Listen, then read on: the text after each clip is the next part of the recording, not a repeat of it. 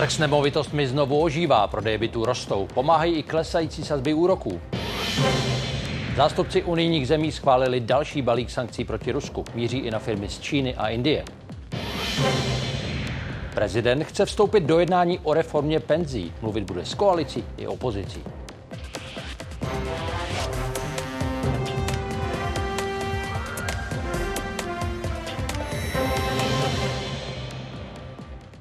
Středa a její události. Děkujeme, že se díváte.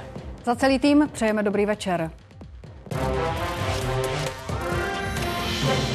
Češi začínají znovu ve větším počtu nakupovat nemovitosti. Třeba nových bytů se koncem loňského roku prodalo oproti roku předtím dvakrát víc. Tuzemská bankovní asociace tvrdí, že se trh dostává zpátky do rovnováhy. A to i proto, že si Češi můžou brát víc hypoték. Postupně totiž klesá úroková sazba. Česká národní banka od ledna opět zmírnila podmínky pro tyto úvěry. Ceny nemovitostí v meziročním srovnání mírně klesly. Ty nůžky mezi růstem cen nemovitostí a růstem příjmu domácností se mírně uzavřely oproti konci roku dvacet dva, ale stále zůstává ten nesoulad výrazný. To znamená, že ta dostupnost bydlení z pohledu koupě nemovitostí a jak se vyvíjely ceny nemovitostí a příjmy domácností je stále výrazný. Pokud se podíváme na vývoj za poslední dekádu, ceny tuzemských nemovitostí stouply o sto dvacet pět procent. Průměr Evropské unie není ani poloviční. Na nové adrese už montuje nábytek. Ondřej Bluma koupil tento byt za zhruba pět milionů loni na podzim. Měli jsme dostatek vlastních prostředků a k tomu část hypotéky. Spolu s tím, jak v Česku začaly klesat úrokové sazby a rozvolnily se podmínky u hypoték, stoupá počet lidí, kteří si znovu můžou dovolit vlastní bydlení. V Plzni, kde si byt koupil i Ondřej Bluma, aktuálně musí mít domácnosti na pořízení průměrného bytu měsíční příjem minimálně skoro čtyřicet sedm tisíc čistého. Ani velmi bonitní střední třída v podstatě nebyla schopná dosáhnout na ten hypoteční úvěr administrativně. Celý byt je vlastně v původním stavu, včetně vlastně u Makartovýho jádra. I tento brněnský byt má už několik dnů svého kupce, platil v hotovosti. Právě počet lidí, kteří kupují za hotové, loni rostl. Předtím ale velká část lidí nedosáhla na hypotéky a nákupy tak odkládala. Je vidět, že se ten trh jakoby probouzí, že ta poptávka je o něco větší, než byla například před dvoumi lety. Starší byt v Brně v průměru lidé pořídí za šest milionů a sedm set tisíc. Pokud si na něj lidé půjčí osmdesát procent ceny, splácet budou přes třicet tisíc měsíčně. Jejich příjem tak musí být víc než padesát pět tisíc čistého. To v Praze jsou nemovitosti tradičně nejdražší. V novostavbě je teď třípokojový byt v průměru za skoro jedenáct milionů, to znamená splátku čtyřicet devět tisíc. Minimální měsíční příjem skoro devadesát tisíc. Podobné je to třeba v Hloubětíně. Roste tu nová rezidenční čtvrť s domy ve finském stylu. Ve všech skolaudovaných objektech v areálu jsou byty vyprodané. V roce dva tisíce šestnáct jsme zahajovali etapou Espo, kde metr čtvereční stál padesát tisíc a dneska končíme prodejem posledních bytů etapy Tornio za sto třicet tisíc za metr čtvereční. Tam už je zájem nižší, zatím prodali asi čtvrtinu bytů.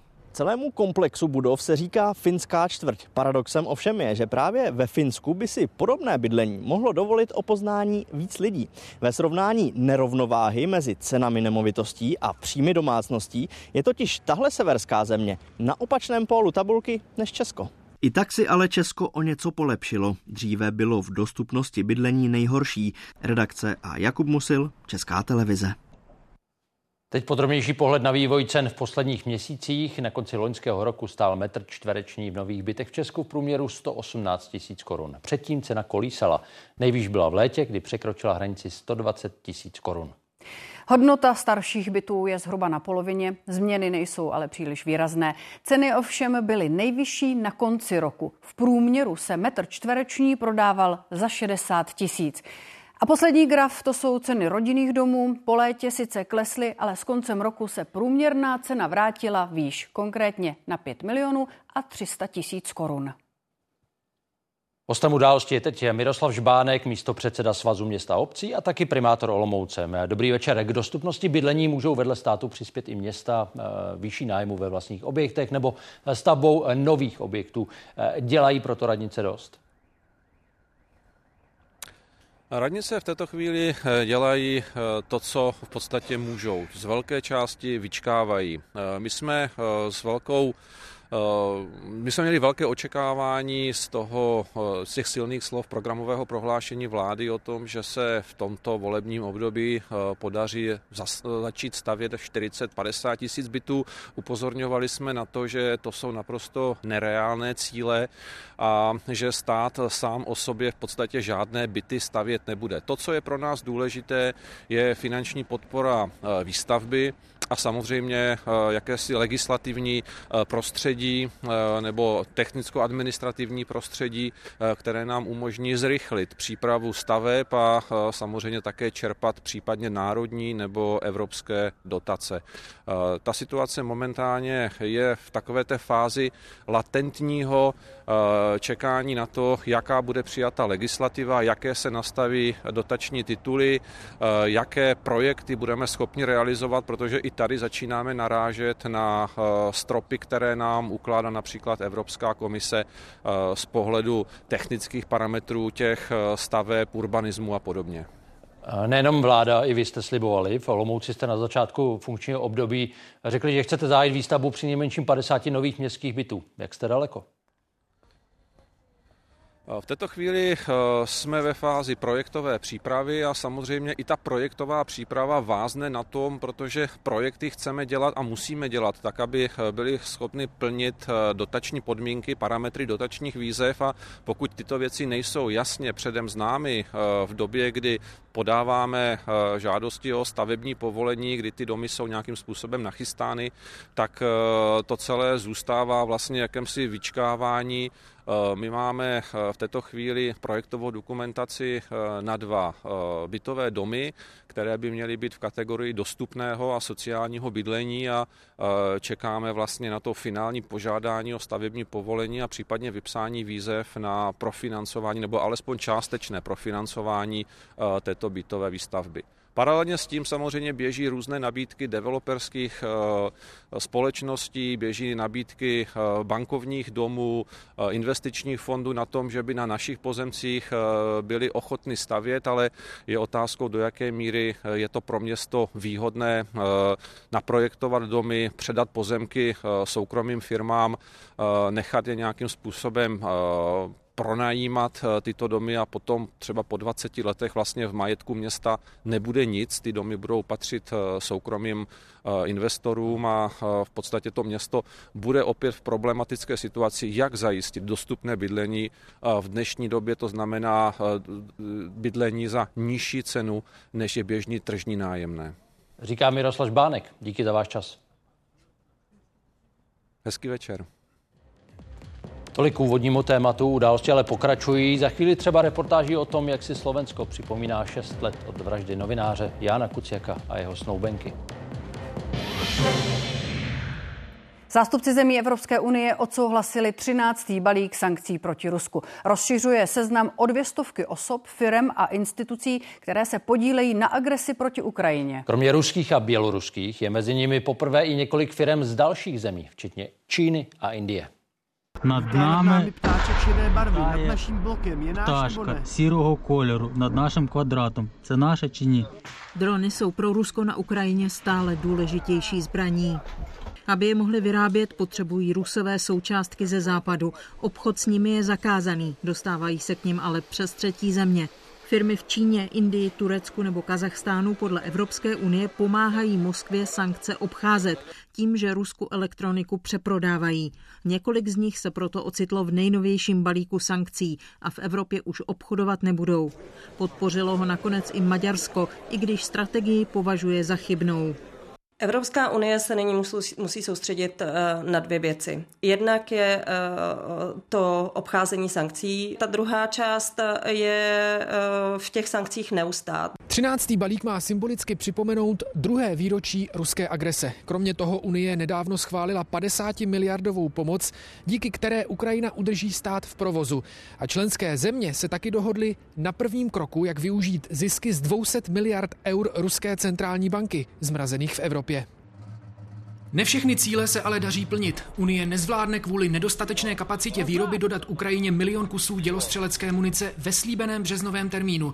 Česko chtělo nakupovat granáty i mimo E U, kde jsou k dispozici statisíce kusů. Proti tomu se ale postavila Francie, Řecko nebo Kypr. Praha proto hledá partnery, se kterými by mohla tyto nákupy financovat. Teď je třeba najít prakticky, jak to, jak to, jak to zrealizovat. Nějaká jednání probíhají, ale nechci, nechci to, nechci to jako více konkretizovat. Členským zemím se kromě toho stále nedaří dohodnout na dalším fungování společného fondu, který vojenské dodávky Ukrajině proplácí. Například Německo chce od svých příspěvků do fondu odečíst pomoc, kterou poskytlo bilaterálně. Z Prahy Milada Megrátová a z Bruselu Petr Obrovský, Česká televize. Kvůli smrti Alexeje Navalného nechal ministr zahraničí Jan Lipavský předvolat ruského velvyslance Alexandra Zmejevského. Česko požaduje vysvětlení okolností úmrtí hlavního opozičního předáka ve věznici na Sibiři i důvody nevydání jeho těla rodině. Podle Západu je za Navalného smrt přímo zodpovědný Vladimir Putin. A kvůli pokračující agresi vůči Ukrajině pak česká vláda v podvečer rozhodla o tom, že stále nebude vydávat víza ani povolení k pobytu Rusům a Bělorusům.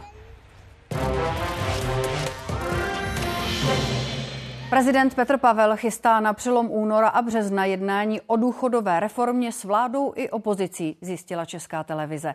Hlava státu chce, aby důležitý zákon, který má ovlivnit podobu penzijního systému na dlouhá léta dopředu, získal v parlamentu širší podporu. S opozicí chtějí o důchodové reformě znovu mluvit i zástupci koalice. Prezident dojednává schůzku, na kterou chce pozvat vicepremiéra Mariana Jurečku a následně zorganizuje schůzku se zástupci opozice. Pokud ani tato jednání nepovedou k cíli, je připraven zorganizovat další schůzku a tentokrát už společnou. Mám informaci o tom, že i pan prezident se chce zapojit do těchto jednání, chce se zvat ke společnému jednání právě nás i se zástupci opozice, za což já určitě děkuju. Hnutí ANO a S P D avizují, že jednat s vládou budou. Klíčové body reformy jako další postupný růst věku odchodu do důchodu i po roce dva tisíce třicet nebo méně výhodný výpočet nových penzí, ale zatím odmítají. Požadují třeba, aby lidé z náročných profesí mohli chodit do důchodu dřív bez krácení penze. O tom teď diskutuje ale i koalice. Tak teď nevím, jak mě doma mluvíte. Loňský březen, poslední společné jednání vládních a opozičních lídrů o změnách v důchodovém systému. Ministr Marian Jurečka teď chce začít s opozičními stranami jednat znovu. Budu otevřen jakýmkoliv konkrétním návrhům na to, jak ten důchodový systém upravit, tak aby byl i dlouhodobě udržitelný. Pokud s ním přijde opozice, ať už ANO nebo S P D, tak velmi rádi tyto konkrétní podněty budeme zakomponovávat. Zároveň ale ministr říká, že opozice během posledního roku s žádnými návrhy na změny v důchodovém systému nepřišla. Opozice zase tvrdí, že od vlády nedostala požadované podklady. Chtěli jsme k tomu výpočty, podklady. Za panem ministrem je tisícihlavé ministerstvo. Nikdy jsme se ničeho nedobrali, takže já si myslím, že v této fázi je to poměrně zase jakýsi diktát ze strany pětikoalice. Kabinet třeba navrhuje postupné prodlužování věku odchodu do důchodu i po roce dva tisíce třicet. Například dnešní čtyřiapadesátníci mají jít do penze v šedesáti pěti letech a sedmi měsících. Dnes pro ně platí hranice šedesát pět let. V žádném případě zvyšování věku odchodu do důchodu S P D nikdy nepodpoří. Zamrznuté jednání mezi vládou a opozicí by teď rád odblokoval prezident, později než původně chtěl. Jak jsem řekl, i v tom plánu na prvních sto dní bych chtěl zorganizovat nějaký kulatý stůl k tomu. Na příští týden si Petr Pavel pozval Mariana Jurečku. Další týden by chtěl mluvit i s opozicí. Pokud nenajde shodu, plánuje společné jednání. Prezident už několikrát vyjadřil názor, že takto důležitý zákon by měl mít širší podporu ve sněmovně tak, aby překračoval horizonty voleb. Je to zákon, který je důležitý pro každého občana. Samozřejmě je potřeba opozici s tím seznámit, popřípadě reflektovat i nějaké závěry, které dávají smysl. Dlouhodobost důchodové reformy je důležitá. Je to udržení systému a je v našem zájmu, aby nepřišla jakákoliv další vláda a ty parametry nezměnila zcela. Vláda by měla podle ministra práce a sociálních věcí Mariana Jurečky schválit důchodovou reformu do konce března. Poslanci by ji měli začít projednávat v dubnu. Redakce a Petr Vašek, Česká televize. Podíl obnovitelných zdrojů energií může v budoucnu oproti aktuálním plánům ještě vzrůst. Zástupci ministerstev průmyslu a životního prostředí připouštějí změny v národním klimaticko-energetickém plánu. To je dokument, který nastavuje směřování tuzemské energetiky. Podle nynějších záměrů by měl v Česku podíl obnovitelných zdrojů do roku dva tisíce třicet stoupnout ze současných zhruba osmnáct procent na třicet procent. Evropská komise doporučuje ještě vyšší číslo. My jsme teď zadali vymodelování scénáře, který půjde na třicet tři procent podíl obnovitelných zdrojů v roce dva tisíce třicet. Podle toho, jak vyjdou ty dopady, tak se rozhodneme. Já si myslím, že reálné to je. Kdybychom Českou republiku srovnali s jinými východními státy nebo státy střední Evropy, tak například Slovinsko má přes padesát procent energie z obnovitelných zdrojů v roce dva tisíce třicet. V elektroenergetice Chorvatsko jde až přes sedmdesát procent. Šest let od vraždy novináře Jána Kuciaka a jeho snoubenky Martiny Kušnírové. Výročí tragédie si připomněli v desítkách slovenských měst. Reportér psal o citlivých kauzách, zastřelili ho nájemní vrazi. Letošní vzpomínky jsou ale spojeny i s upozorňováním na rostoucí počet slovních útoků na novináře. Znovu si připomněli den, který změnil Slovensko. Jenže letos i protože některé věci se podle nich od brutální vraždy tolik nezměnily. Pietu spojili s protestem. To, čo sa tu deje za posledné mesiace, útoky na novinárov, nielen na novinárov, ale na iné skupiny obyvateľstva, jednoducho nie je to v poriadku. Lidé se sešli na více než třiceti místech, od Bratislavy na západě po Michalovce na východě. Tentokrát se ale kromě vzpomínky na mladého novináře mnohem více připomínala jeho investigativní práce. Ján Kuciak rozkrýval vazby zločinu a politiky. Proto podle vyšetřovatelů přišel o život. Veřejný tlak a plná náměstí vedly k pádu tehdejšího ministra vnitra Kaliňáka i premiéra Fica. A hlavně k pádu veřejné důvěry. Verím, že po té události z dvacátého prvního februára dva tisíce osmnáct si už dají orgány činné v trestnom konaní větší pozor na to, aby nepodcenili vyhražanie sa novinárovi. Kolegové Kuciaka po letech opět mluví o nepřátelském prostředí vůči médiím.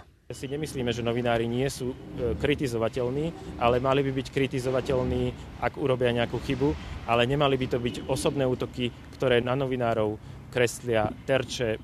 Vláda tvrdí, že kritikou jen reaguje na údajnou zaujatost reportérů. Určitě skončila éra, pán poslanec, kedy média riadili tento štát a najmä nie média nepriateľské, tie nebudú mať možnosť robiť to, čo robili doteraz.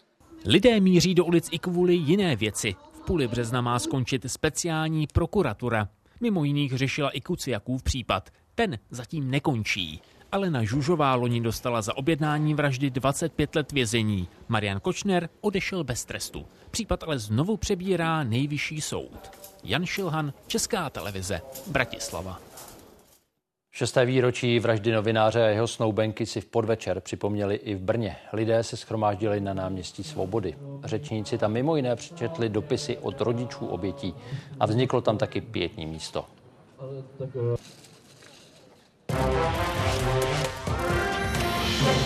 Německá ekonomika letos podle odhadu spolkové vlády poroste jenom o dvě desetiny procenta. Podle ministra hospodářství Roberta Habecka zatím jsou dopady války na Ukrajině i pokles světového obchodu, na kterém Němci závisí. Ještě loni v říjnu vláda čekala pro letošek růst o jedna celá tři procenta.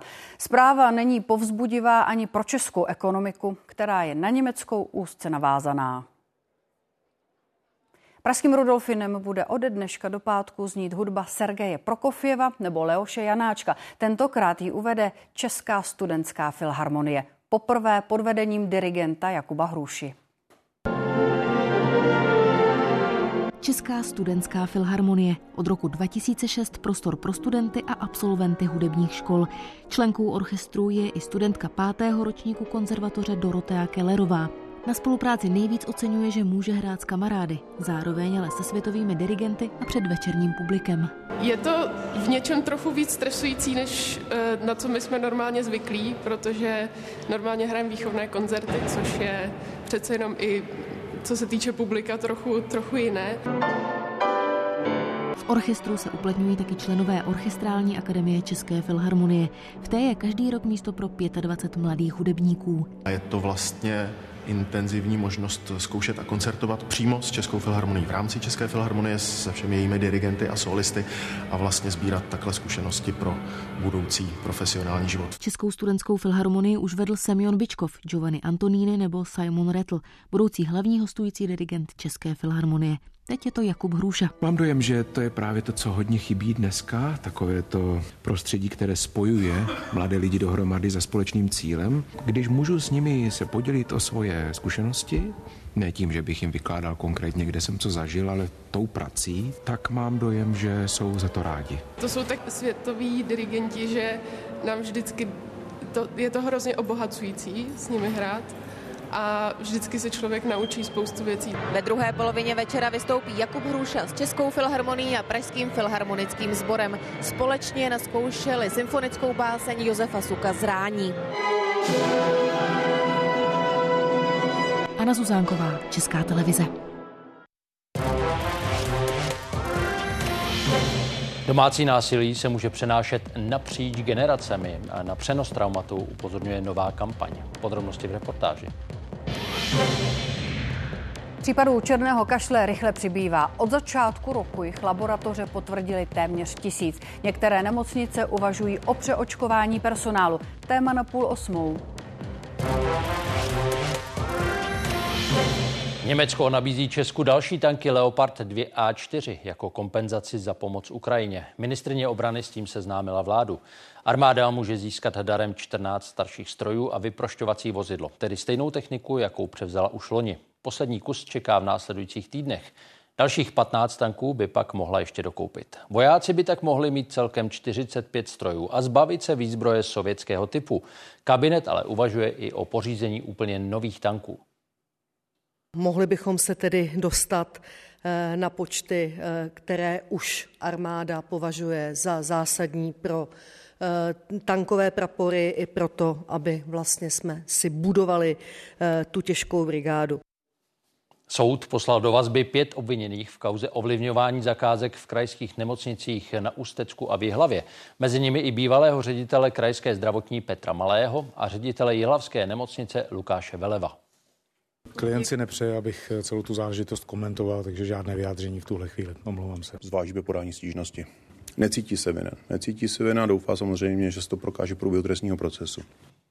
Obviněných je v kauze celkem deset. Škodu policie odhaduje na dvacet pět milionů, které nemocnice čerpaly z evropských dotací.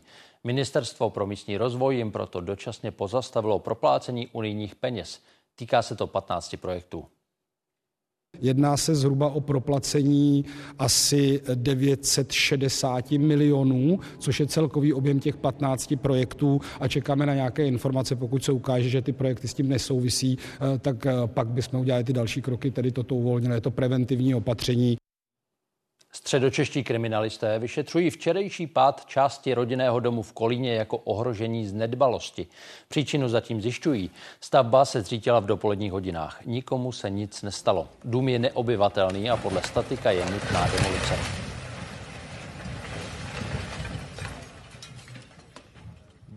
Opravy jednoho z nejvýznamnějších brněnských kostelů v centru města se protáhnou. Původně chtěl farní úřad otevřít kostel svatého Jakuba před Velikonocemi. Termín se ale nestihne. Rekonstrukce začala v listopadu dva tisíce dvacet jedna. Zahrnuje výměnu oken, střechy a sanaci krovu. Původní odhad počítal s náklady sto třicet jedna milionů korun. Cena ale vzroste. Kostel svatého Jakuba v Brně z nadhledu. U rozsáhlé opravy zbývá posledních několik dodělávek. Konkrétně se v březnu budou vyřezávat otvory v bání, budou to vyhlídkové otvory na všechny čtyři světové strany. Sem nahoru se dá dostat pouze externím výtahem a je potřeba tady ještě dodělat zejména některé kamenické práce, jako například Římsy nad námi nebo toto drobné sousoší. O jeho osudu ještě definitivně rozhodnuto není. Původně neměl tyhle dopracované hlavy. Momentálně se rozhodujeme, jestli hlavy ponechat. A pracuje se i pod střechou podle tradičních technologií bez využití hřebíků. Krovy pokryjí stovky světel, aby sem nově mohli turisté. Ta práce je pod střechou, ale je tady obrovský riziko pádu z výšek. Původně mělo být hotovo loni na podzim. Farář Jan Pacner doufal, že o největším křesťanském svátku už tady uspořádá pro pětistovku věřících bohoslužbu. Ani tento termín ale dělníci nestihnou. I kvůli válce na Ukrajině a pozdním dodávkám technologií. Vigilii a velikonoční neděli budeme prožívat v jezuitském kostele. Kolikrát slyším větu uh, typu už abychom byli doma. První návštěvníci si útroby brněnské dominanty prohlédnou zřejmě v červnu. Práce stavbaři ukončí na podzim. Veronika Červinková, Česká televize, Brno. Dvouletý Martin, na jehož nákladnou léčbu vybrali dárci přes sto padesát milionů korun, se vrátil z motolské nemocnice domů. Na konci ledna podstoupil genovou terapii ve Francii. Rodiče říkají, že byla úspěšná. Chlapce teď čeká odpočinek a rehabilitace. Příběh sleduje i web Č T dvacet čtyři. Domácí násilí se může přenášet napříč generacemi. Naznačil to aspoň nejnovější výzkum pro asociaci pracovníků intervenčních center. Ukázal třeba i to, že třetina Čechů, která má s domácím násilím zkušenost, ho zažívala jak v dětství, tak v dospělosti. Jako svědci, oběti, ale i jeho původci. Celé dětství. Tak zní odpověď Jakuba Čebiše na otázku, jak dlouho zažíval domácí násilí od vlastního otce. Skončilo ve chvíli, když se po maturitě z domova odstěhoval. Buď táta nebyl doma, viděli jsme, že bude klid, anebo byl a neviděli jsme vůbec nic. Cokoliv mohlo zadat příčinu k tomu, aby člověk dostal nařezáno. To, co roky zažíval, ho ovlivňuje doteď. Například i v tom, že ať ženatý, nechce mít děti. Já jsem prostě odkoukal vzorce chování, které mám v sobě a i když vím, že jsou špatně, tak prostě mě to nějak ovlivnilo. Mně prostě přijde nezodpovědné to riskovat a pak říct, vidíte, měl jsem pravdu já. To není hra, to je prostě strašně zodpovědná věc. To, že si ti, kteří jako děti prošli domácím násilím, často odnášejí podobné vzorce do dospělosti, potvrdil i první výzkum na toto téma. Čím déle jsme vystaveni tomu domácímu násilí, tím je větší pravděpodobnost, že se to domácí násilí přenese. A to buď v roli oběti, nebo původce. U respondentů, kteří zažili domácí násilí, se tak ve více než sedmdesáti procentech případů stalo už v dětství. třicet dva procent mělo zkušenost opakovanou. Pokud ta zkušenost se objevuje v dětství, tak vlastně ten přenos do té dospělosti, ta reprodukce, probíhá u zhruba poloviny těchto respondentů. Jen v loňském roce policie vykázala z domovů přes tisíc dvě stě násilníků, o necelé dvě stovky víc než předloni. Incidentům mezi rodiči přihlíželo čtrnáct dětí. Osoba ohrožená se nebojí s tím tématem vyjít ven a tu pomoc hledá. To znamená, e, asi i policie získává důvěru. A právě na děti a na přenos domácího násilí mezi generacemi je zaměřená i nová kampaň s názvem Kolotoč násilí. Cílem je pomoci z takového kolotoče vystoupit. Pavla Kubálková, Česká televize. sto padesát nově potvrzených případů černého kašle za poslední dva dny. Od začátku roku se nakazila skoro tisícovka lidí. čtyřicet procent případů se týká starších školních dětí. Se závažným průběhem teď v nemocnicích leží jednotky dětských pacientů. Nejohroženější jsou ti do jednoho roku, kteří ještě nemají dokončenou první sérii povinného očkování. A zařízení také začínají uvažovat o přeočkování personálu. Tak já si poslechnu. Ano. Po víc než dvou týdnech v nemocnici dýchá osmiměsíční dcera Gabriely Kokoškové první den bez podpory. Když přijeli, měli lékaři podezření na černý kašel. Se jakoby začala dusit tím hlenem, že to nemohla jakoby pořádně od, odkašlat. V tomhletom věku, ať jsou to R S viry, ať je to influenza nebo chřipka, černý kašel, v tom počátku se to chová všechno stejně, jsou tam projevy dušnosti, kašle. Černý kašel vyloučili až testy. V ambulanci se ale primář dětské kliniky setkává v průměru s pěti nakaženými týdně. Na stejný počet býval zvyklý za celý rok. Jednáme s odborem hygieny, jestli bychom mohli urychleně začít očkovat personál. Když jich několik vypadne, tak to by výrazně omezilo provoz. V prosinci takto na několik týdnů vypadla staniční sestra. Vás provázejí nepředvídatelné záchvaty dráždivého suchého kašle, kdy v noci nespíte, bojíte se i nadechnout, jakou máte bolest. Někdy je to s komplikací, já jsem prostě měla i komplikovaný zápal plec, takže jsem si to odstranila a nikomu to nepřeju. Očkování personálu na dětských odděleních zvažují taky v Motole. V U V N už ho aplikují všem zaměstnancům, kteří si o něj řeknou.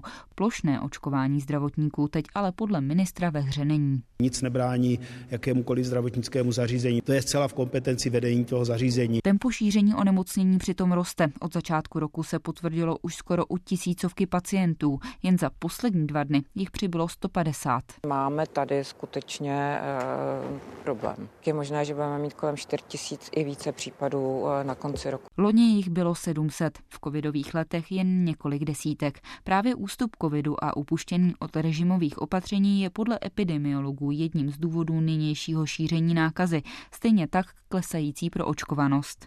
I když v posledních týdnech zájem o nepovinnou dávku v dospělosti znovu rostl, lékařům chyběla vakcína. Od pondělí zas distributor zaváží osm set ordinací praktiků pěti tisíci dávkami. My jsme si objednali pro tento týden deset vlastně kusů té vakcíny. Čekám, že tento týden opět objednám. Tají se na očkování proti černému kašli prakticky každý den několik lidí. Konkrétně třeba dnes jsme už naočkovali asi dva nebo tři lidi. Při očkování po poslední povinné dávce v dětství lékaři doporučují alespoň jednou v dospělosti. Snižuje se tak riziko těžších průběhů i přenos infekce na nejzranitelnější. Barbora Dulová a Denisa Kotková, Česká televize. Černý kašel neboli pertuse je hodně nakažlivá nemoc a zvlášť na začátku onemocnění se dá poznat jenom těžko. Nákaza černým kašlem totiž nejdřív vypadá jako běžné nachlazení. Člověk má rýmu, zvýšenou teplotu, pokašlává. Případné záchvaty kašle se někdy rozvinou až později, třeba po čtrnácti dnech. Příznaky se obvykle objeví po jednom až třech týdnech od nákazy. Už na začátku onemocnění může člověk nákazu šířit dál, a to i když sám nemusí cítit žádné problémy. Černý kašel patří mezi velmi nakažlivé nemoci a snadno se šíří. A to kapénkami. V nich se do těla dostává bakterie, kvůli které se potom náš organismus nedokáže zbavovat hlenu z dýchacích cest. Hlen se tak hromadí a usazují se v něm různé nečistoty a mikroorganismy. Záchvaty kašle pak má pacient, protože se tělo snaží hlenu zbavit. Nemoc se léčí antibiotiky. Nejlepší ochranou je očkování. V tom našem pravidelném očkování se děti očkují ve dvou až čtyřech měsících, pak se přeočkovávají někdy kolem jednoho roku věku, pak se přeočkovávají v pěti letech, v jedenácti letech a tím vlastně u nás to očkování proti černému kašli končí. A doktor Dražan doplňuje, že velká část dospělých není proti černému kašli imunní. Proto se nabízí přeočkování. Dnes to může být trojkombinací i proti tetanu a záškrtu. Nejrizikovější skupinou u černého kašle jsou ti úplně nejmenší. Ty úplně prioritní skupiny jsou těhotné ženy ve třetím trimestru těhotenství, někdy po dvacátém sedmém týdnu, protože vlastně malé děti, novorozenci jsou nechránění a to první očkování začíná někdy od druhého měsíce věku. A to je také ta nejrizikovější populace. A ohleduplní by měly být i blízcí novorozenců, tedy nechat se naočkovat a pak dodržovat doporučení, která platí i u dalších nemocí. Pečlivě si mít ruce, doma větrat a případně si vzít roušku nebo respirátor. Daniel Stach, Česká televize. Celková nemocnost akutními respiračními infekcemi klesá. Na sto tisíc obyvatel připadlo v minulém týdnu zhruba sedmnáct set pacientů, téměř o deset procent míň než v tom předchozím. Případů chřipky pak ubylo o čtvrtinu. Hygienici předpokládají, že epidemie kulminovala a začíná pomalu ustupovat. Koncem ledna zbývalo Cyrilu Muchovi v ordinaci jen několik posledních vakcín proti covidu. Ty proti chřipce už neměl. Střídal se u něj jeden nemocný za druhým. Pardon. Ještě před měsícem tady ošetřili okolo dvou desítek lidí s respiračním onemocněním denně. Teď už jsou to spíš jednotky případů. Některých pacientů se nemoc drží delší dobu. Třeba Martina Trundová už se léčí zhruba měsíc. Pořád se mi to vrací. Já už jsem z toho zoufalá, tyjo. Ale byla radši v práci, místo toho tvrdnu doma, no. Tak, E A dokřičte, tak. Důvodem může být podle Cyrila Muchy slabá imunita i psychický stav. Obojí se podle něj mezi lidmi po covidové epidemii zhoršilo. Obecně chodí méně lidí jako s respiračníma infektama, výrazně méně covidu, ty už skoro teď nevidíme. Chřipky zcela ojedinělé, s čím lidi hodně chodí, jsou takový suchý, dráždivý kašle. Ty bývají následkem už proběhlé virózy. Celorepublikově nemocných za poslední týden ubylo, a to jak těch akutními respiračními infekcemi, tak chřipkou. Pokles je znát u všech věkových skupin. Ten pokles mohly zapříčinit jarní prázdniny, ale asi to zapříčinilo i to, že vlastně došlo k promoření velké skupiny lidí a následně poklesu. Od začátku sezóny evidují epidemiologové dvě stě devadesát vážných případů chřipky, které vyžadovaly hospitalizaci na jednotce intenzivní péče. Nemoci pak podlehlo padesát osm lidí. Klára Ješnová, Česká televize. A teď už další témata událostí. Za chvíli vás vezmeme třeba na výstavu do Vsetína, která láká návštěvníky na počítačové hry a techniku z osmdesátých let. Další pokračování kauzy H-systém, celkem přes dvacet pět milionů korun, včetně úroků, musí zaplatit družstvo Svatopluk konkurznímu správci. Jde o nájemné za domy v Horoměřicích u Prahy. Nejvyšší soud totiž odmítl dovolání jejich obyvatel. Takto tu vypadaly stavby koncem devadesátých let a tak to nyní. Za domy, které v minulosti zaplatili a pak je na vlastní náklady i dokončili, mají teď zpětně platit nájemné. Jde o nájemné za roky dva tisíce šestnáct až dva tisíce osmnáct. Celkem osmnáct milionů korun plus sedm milionů a tři sta tisíc za úroky a náklady řízení. Nesplní-li žalované družstvo dobrovolně, co mu ukládá vykonatelné rozhodnutí, může správce konkurzní podstaty podat návrh na exekuci. Dosud podle mých informací nebyly zaplaceny úroky a náklady řízení. Pokud nebude v dohledné době zaplaceno, bude nutno přistoupit k exekuci. Je to samozřejmě pro nás velmi smutná zpráva a rozhodně se proti tomu chceme ještě bránit.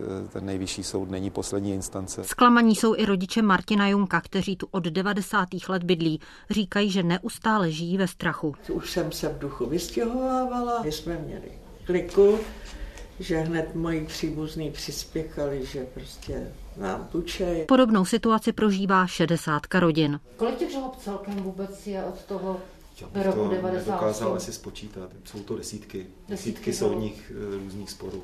Celkem se kauza dotkla víc než tisícovky lidí. Škoda dosáhla dvou miliard. Hlavní představitel H-systému Petr Smetka byl po krachu firmy odsouzen k dvanácti letům vězení. Spory teď vedou především obyvatelé domu se správcem konkurzní podstaty. Vlasta Machačová a Hana Vorlíčková, Česká televize. Do elektronického systému přihlášek na střední školy přibylo ještě během dneška přes čtyři sta uchazečů. Čas zbývá do půlnoci. Termín včera o den prodloužil ministr školství. Systém se i dnes potýkal s drobnými několikaminutovými výpadky. Největšímu náporu čelil v pondělí. Prozatím Cermat eviduje víc než sto čtyřicet dva tisíc uchazečů. Původní odhad byl o sedm tisíc nižší. Uvidíme, jaké bude to finální číslo, vysvětlení několik a zatím nejpravděpodobnější je, že se přihlásilo více uchazečů z, ze základních škol, ze pátých a ze sedmých tříd, takže bude asi větší zájem o víceletá gymnázia. Soud v Londýně rozhoduje, jestli má zakladatel portálu WikiLeaks Julian Assange poslední možnost odvolání proti nařízenému vydání do Spojených států. Verdikt bude definitivní. Před soudním dvorem v centru Londýna hlasitě protestovali desítky Assangeových stoupenců. Sam Assange se ze zdravotních důvodů soudního líčení tady v Londýně neúčastnil ani včera, ani dnes. Podle jeho právníků mu ve Spojených státech hrozí až sto sedmdesát pět let vězení, tedy de facto doživotí. Podle B B C ovšem reálně čelí pouze čtyřem až šesti letům ve vězení. Čína se snaží zachránit krachující realitní sektor. Ten patří k pilířům její ekonomiky. Centrální banka rekordně snížila sazbu pro hypotéky o čtvrtprocentního bodu po čtyři procenta. Důvěra zákazníků v trh s nemovitostmi je ale nízká. Prodeje váznou, hromadí se dluhy a taky nedokončené projekty. A navíc dělníci stávkují, protože jim podniky neplatí.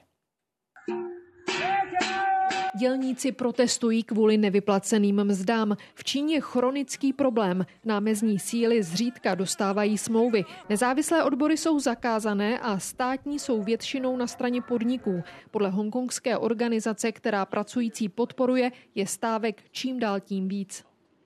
Loni jsme zaznamenali v celé Číně tisíc šest set případů protestujících dělníků. Oproti roku dva tisíce dvacet dva je to dvojnásobek.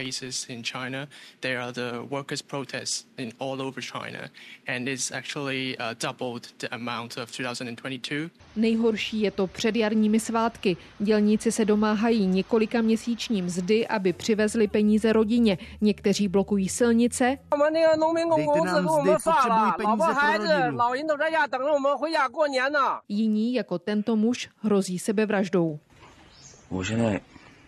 Byl jsem na všech úřadech a nevím, co dál. Zabiju se, protože spravedlnost neexistuje.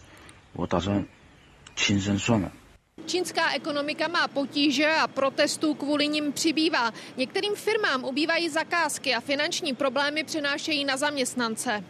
Kvůli krizi realitního sektoru se to týká hlavně stavebních dělníků, kterých je v Číně padesát dva milionů, ale i pracujících v textilním a elektronickém průmyslu.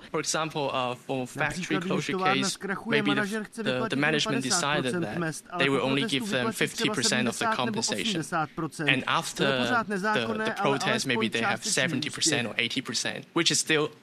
Not legal, but we will say that they're like partly successful. Vláda zahájila kampaň na vymýcení problému. Firmám hrozí pokutami. Hlavním cílem je stabilita společnosti, takže trestá i protestující. Z Číny Barbora Šámalová, Česká televize. Smartwings, pod které patří ČSA, jsou znovu v českých rukou. Poloviční podíl teď získala tato skupina zpět od čínských investorů. Cenu transakce strany nezveřejní. Číňané vstoupili do aerolinek před devíti lety. Mají nedokonalý zvuk i grafiku, přesto je o vsetínskou výstavu her z pravěku počítačů mimořádný zájem. Denně přicházejí stovky návštěvníků. Výstava Retro Gaming Muzeu regionu Valašska nabízí československé i zahraniční hry z osmdesátých a devadesátých let minulého století. Hraje se na dobových počítačích nebo skoro zapomenutých automatech. Ikonický hudební doprovod jedné z her nebo údery prstů do tlačítek automatu. Všichni bez ohledu na věk si na výstavě hrají. Starší vzpomínají, mladší komentují počítačovou historii. To mi určitě nepřijde jako moderní hra, ale je to furt zábava. Jako dítě jsme hrávali tady tuto. Kolik vám bylo? Uh, myslím, že tak kolem šesti sedmi let. Herní doupěť je i opravdová legenda. Vesmírní nájezdníci. Hrávala se v automatech na mince. V osmdesátých letech byla hra v Japonsku tak populární, že dokonce zavinila nedostatek stojenových mincí. Já jsem v osmdesátých letech tuto hru v tehdejších československých lunaparcích hrával. Na výstavě nechybějí ani první československé počítače. Třeba legendární I Q sto padesát jedna zažíval svou premiéru ve školách ještě před sametovou revolucí. Jeho nevýhodou ale bylo třeba to, že on se hodně přehříval, takže když bylo víc těch počítačů v učebně, už tam nebylo potřeba topit. Úskalí úspěšné výstavy se ukázalo při příchodu dalších návštěvníků. V nejnevhodnější čas přestala na jednom z počítačů fungovat audiokazeta s uloženými hrami. Každý z nás tu situaci zažil, kdy to nešlo. A nebude se pásek přetrhl. Ano, to je ta horší varianta. Oprava se nakonec podařila. Retrohraní ve Vsetíně potrvá do konce dubna. Josef Kvasnička, Česká televize. Tripartita Moravskoslezského kraje jednala o problémech huti Liberty. V ohrožení jsou i její subdodavatelé. Celkem pět set padesát firem a až třicet tisíc pracovních míst. Kraj kvůli závažnosti situace požádá Ministerstvo průmyslu a obchodu o zřízení pracovní skupiny. Případný úpadek firmy totiž podle něj ohrožuje budoucnost ocelářství v celém Česku. Hledáme možnosti dalších odbytišť pro ty firmy. Mluvil jsem na tripartitě o tom, že velikým problémem pro ty firmy je například cash flow a vlastně v této situaci jim téměř nikdo nechce půjčit. Z odbory jsme v kontaktu na každotýdenní bázi. My v podstatě také jako tripartita jsme se shodli na podpoře vlastně eh, protestní akce, která bude zítra ve dvanáct hodin. Česko pokračuje ve snaze oživit vztahy s africkými zeměmi. Do Prahy dorazil na návštěvu prezident Angoly. Podle české hlavy státu Petra Pavla můžou obě země navázat na spolupráci z minulosti. Před rokem devatenáct osmdesát devět do tuzemska přicházela řada angolských studentů. Zdejší odborníci zase působili tam. A jedna z takových misí ale měla dramatické vyústění. Jedno z horkých bojišť studené války. Na jedné straně síly podporované Sověty a Kubou, na té druhé rebelové za zády se Spojenými státy. A uprostřed toho všeho drama šesti set šedesáti Čechoslováků, mužů, žen i dětí, které v březnu devatenáct osmdesát tři unesli povstalci. V první chvíli jsme si říkali, že bude určitě nejjednodušší je zabít. Nakonec se rozhodli jinak. Skupina musela urazit přes dva tisíce kilometrů na území pod kontrolou rebelů. Jeden muž přitom zemřel, ostatní se po měsících vrátili na svobodu a do vlasti. Nejvíc nás trápily noční pochody, kdy jsme nevěděli někdy vůbec, kudy jdeme. Angole trvalo dalších víc než dvacet let, než našla mír a relativní stabilitu. A teď patří do regionu, kde svůj vliv chtějí šířit Rusko a Čína. Návštěva angolského prezidenta v Praze je podle Hradu dalším krokem k oživení vztahů s africkými zeměmi a taky součástí širší strategie, která má být protiváhou k zájmům Moskvy a Pekingu. Angola přitom náleží k těm státům, které odsoudily ruskou agresi proti Ukrajině. Česká republika má Angole co nabídnout, a to v oblastech bezpečnosti, rozvoje průmyslu, jak leteckého, tak dopravního. Restart vztahů potvrdili podpisem memoranda o spolupráci ministři zahraničí. Následovat by měly další dohody. Nomeadamente o acordo de proteção e promoção recíproca do investimento, o acordo de, de prevenção da dupla tributação. Na programu měl angolský prezident i schůzku s premiérem Fialou. Ten dal český zájem o Afriku najevo svou listopadovou cestou po regionu. Lukáš Maté, Česká televize. Izraelský kneset drtivou většinou podpořil stanovisko vlády premiéra Netanyahua proti jednostrannému vytvoření palestinského státu. Krok přichází v době sílících mezinárodních výzev k dosažení dvoustátního řešení v Izraeli. Podle Jeruzaléma má ale být jakákoliv dohoda s Palestinci výsledkem vzájemných jednání a ne zahraničního diktátu.